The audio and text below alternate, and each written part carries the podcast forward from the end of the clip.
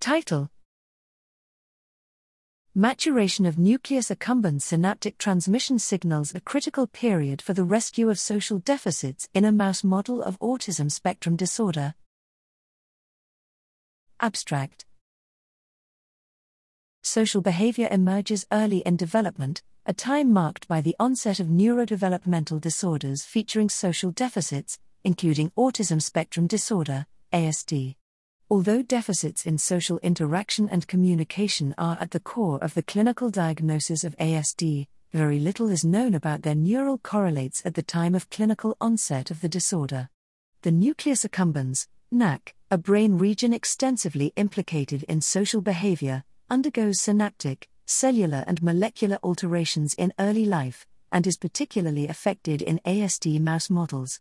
to explore a link between the maturation of the NAC and neurodevelopmental deficits in social behavior, we compared age dependent changes in spontaneous synaptic transmission in NAC shell medium spiny neurons, MSNs, between the highly social C57BL 6J mouse strain and the idiopathic ASD mouse model BTBR T plus IPRIF J at postnatal day P4, P6, P8, P12, P15, P21 and P30.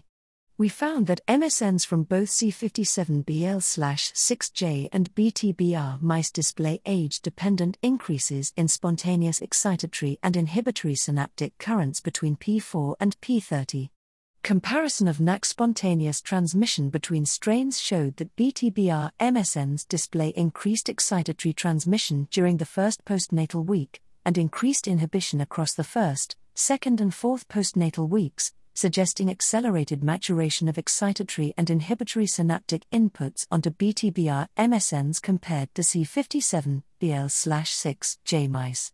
These early life changes in synaptic transmission are consistent with a potential critical period in the maturation of the NAC, which could maximize the efficacy of interventions affecting social behavior.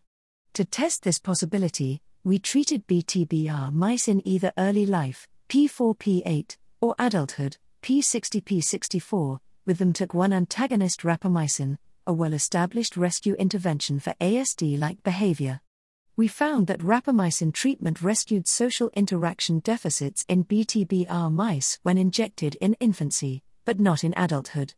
These data emphasize the importance of studying brain regions involved in the pathophysiology of neurodevelopmental disorders at clinically relevant time points, which may offer novel insight into the timing and targets of therapeutic interventions to maximize positive outcomes.